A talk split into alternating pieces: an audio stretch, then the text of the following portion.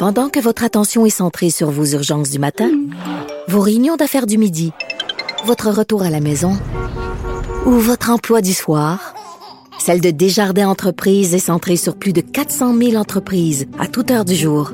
Grâce à notre connaissance des secteurs d'activité et à notre accompagnement spécialisé, nous aidons les entrepreneurs à relever chaque défi pour qu'ils puissent rester centrés sur ce qui compte, le développement de leur entreprise. Parce qu'en immobilier, faut être à son affaire. Suivez les conseils de nos experts. Via Capital, les courtiers immobiliers qu'on aime référer. Bonne écoute. Joignez-vous à la discussion.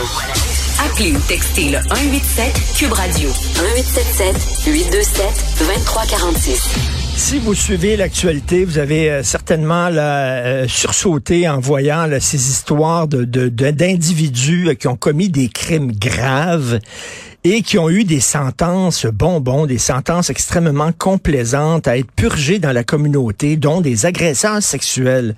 Tout ça est dû à la loi C5 qui a été adoptée par le gouvernement Trudeau en juin dernier. Et là, euh, on en a parlé, entre autres, ici avec euh, le sénateur conservateur Pierre-Hugues Boisvenu qui a dénoncé cette loi-là. Et là, c'est le Québec qui euh, part un peu en guerre contre la loi, qui accuse Ottawa justement de nuire à la violence, à la lutte contre les violences sexuelle. Nous allons parler avec euh, le ministre de la Justice, euh, M. Simon Jeanin Barrette, aussi leader parlementaire du gouvernement député de Bordua. Bonjour, M. Jeanin Barrette. Bonjour, M. Martineau. Alors, pour ceux qui ne suivent pas la saga de la loi C5, là, euh, vraiment attentivement, c'est quoi cette loi-là et quel, était le but de la loi C5?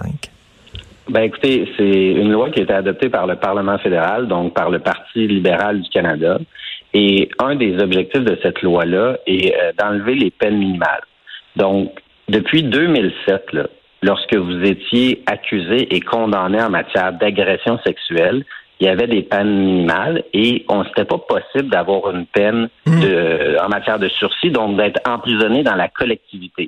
Ça, ça veut dire à la maison, euh, où vous pouvez aller travailler, mais il faut revenir à la maison le soir. Donc, c'est une peine à purger dans la collectivité.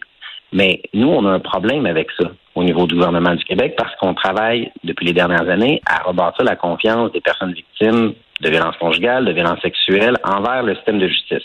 Alors, quel message s'envoie hmm. pour une personne victime qui passe à travers tout le processus judiciaire, qui dénonce, qui va témoigner à la cour, puis que finalement, son agresseur, hein, qui l'a violé parfois, ben, se retrouve à purger une peine de prison dans la collectivité? C'est pas sérieux, c'est contre-productif. Puis même pour les agresseurs, quelle sorte de message ça envoie? Vous faites une agression sexuelle, puis vous irez pas en prison. Ça n'a pas de sens. Écoutez, M. Martineau, on a eu un exemple la semaine dernière. Ben oui. une, jeune femme qui a été sodomisée, M. Martineau, puis hmm. son agresseur se retrouve à purger 20 mois dans la collectivité à la maison.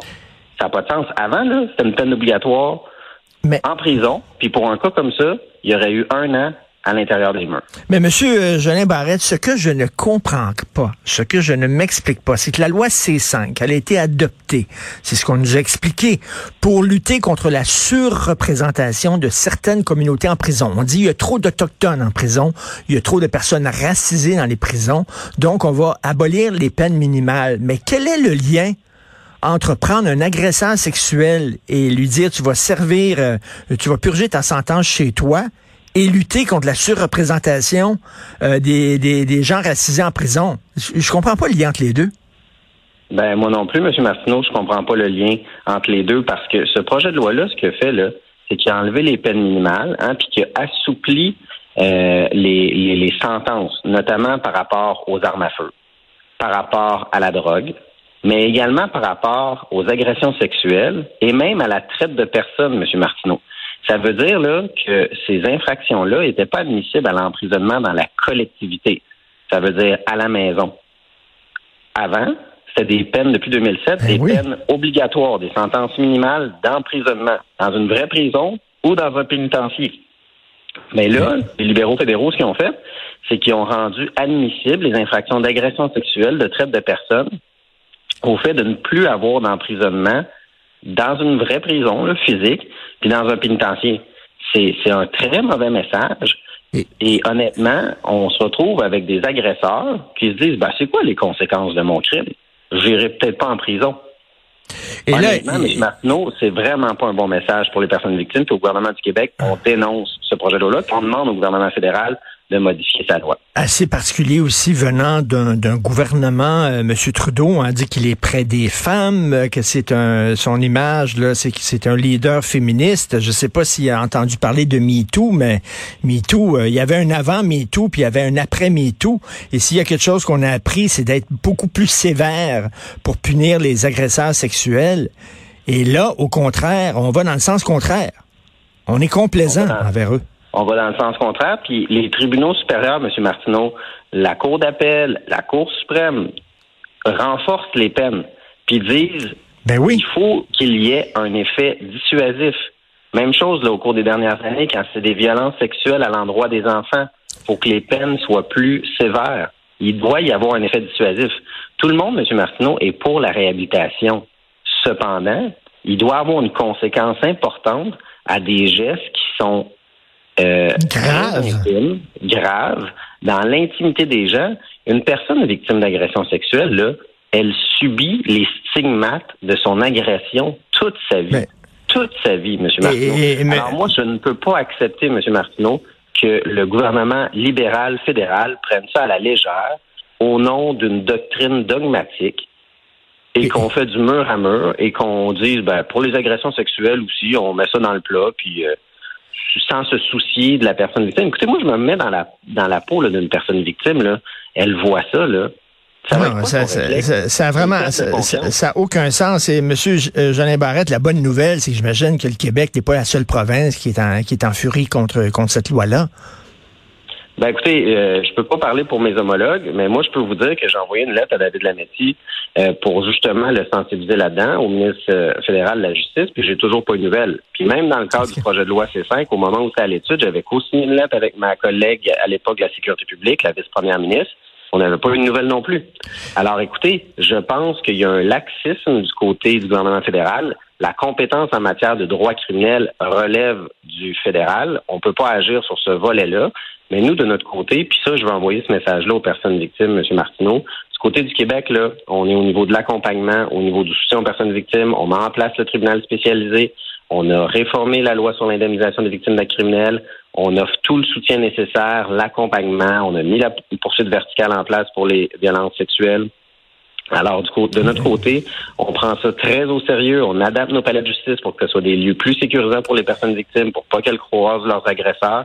Mais vous comprendrez que sur l'état du droit, moi, j'ai pas de pouvoir constitutionnel. Et M. Jolin Barrette, est-ce que les juges, lorsqu'ils euh, donnent leur sentence, est-ce qu'ils ont une certaine liberté, une marge de manœuvre? Est-ce qu'ils peuvent un peu prendre leur distance avec cette loi-là, l'interpréter un peu comme ils veulent, ou ils sont vraiment obligés de donner des sentences bonbons, même si euh, ça leur fait de la peine de faire ça? Ben écoutez, pour les membres de la magistrature, c'est un peu difficile parce que normalement, euh, pour un accusé, euh, il doit bénéficier de la peine la plus clémente, sauf circonstances aggravantes. Donc, c'est sûr que ça vient un peu euh, entraîner des difficultés pour les magistrats. Auparavant, c'était de l'emprisonnement obligatoire. Puis, vous savez, les juges appliquent la loi telle qu'elle est votée par les parlementaires. Donc, dans ce cas-ci, c'est pas vraiment la responsabilité des tribunaux. C'est vraiment les députés libéraux, fédéraux, qui n'ont pas fait leur job, puis qui permettent à des agresseurs sexuels de purger leur peine dans la collectivité. Fait que vous comprendrez, là, on a des députés libéraux fédéraux au Québec, là, puis ils ont appuyé cette mesure-là. La conséquence de ça, M. Martineau, c'est le fait qu'il y a des gens qui violent des femmes, qui sodomisent des femmes, puis qui se retrouvent à pas être en prison.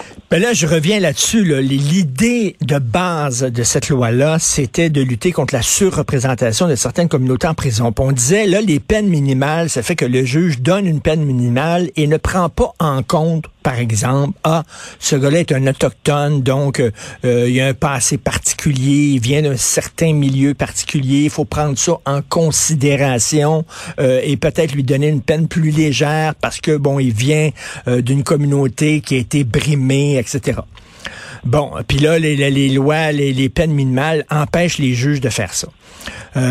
Bon, OK, ça se discute, on peut en parler. Selon moi, euh, quand tu fais un crime, tu fais un crime. On devrait pas commencer à savoir de quel milieu tu viens, puis tout ça. Est-ce que le crime, est-ce que tu as commis un crime? Oui. Est-ce que tu as été condamné? Oui, tu dois purger une peine, mais ça, ça c'est moi. Mais là encore, je ne vois pas le lien entre ça et le fait de donner euh, des sentences bonbons à des agresseurs criminels. Visiblement, c'est une dérive de cette loi-là. On n'avait pas prévu ça, euh, que cette loi-là allait avoir des effets comme ça.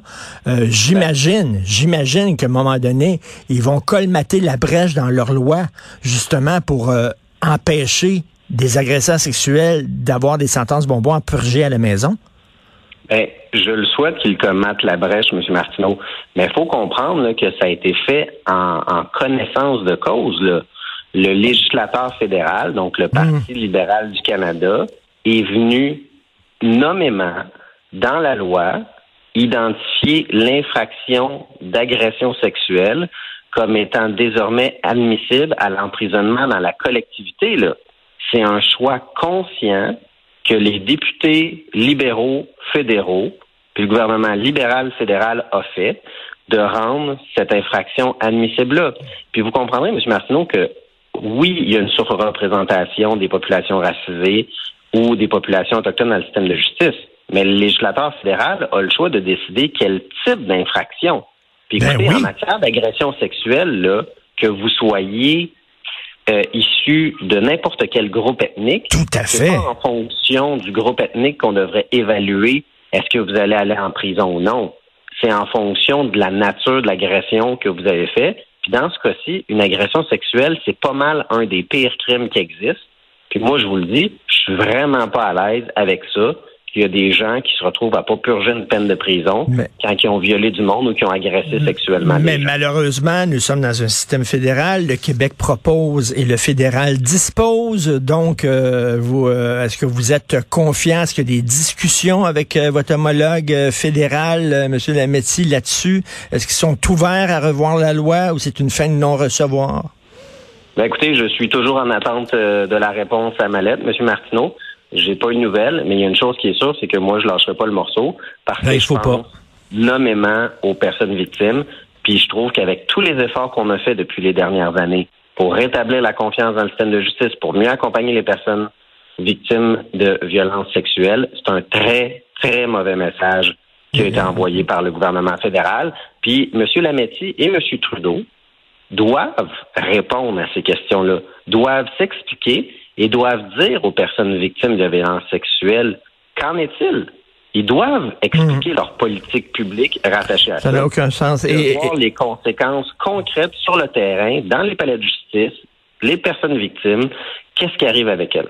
Et euh, tout à fait. Et en, terminant, euh, Monsieur Jolin Barrette, euh, bon, vous étiez ministre responsable de la langue. C'est un dossier que vous continuez à suivre de près, même si vous êtes ministre de la Justice maintenant. de voir ces mensonges-là qui circulent sur la loi 96 à l'effet, par exemple, que les anglophones ne pourront pas obtenir des soins de santé dans leur langue. Vous en pensez quoi? Ben écoutez, c'est complètement faux. On a même mis un article dans la loi 96 pour s'assurer que les droits des anglophones de recevoir des services dans des services de santé dans leur langue seraient protégés. Alors, c'est complètement odieux d'induire la population en erreur, de faire peur au monde.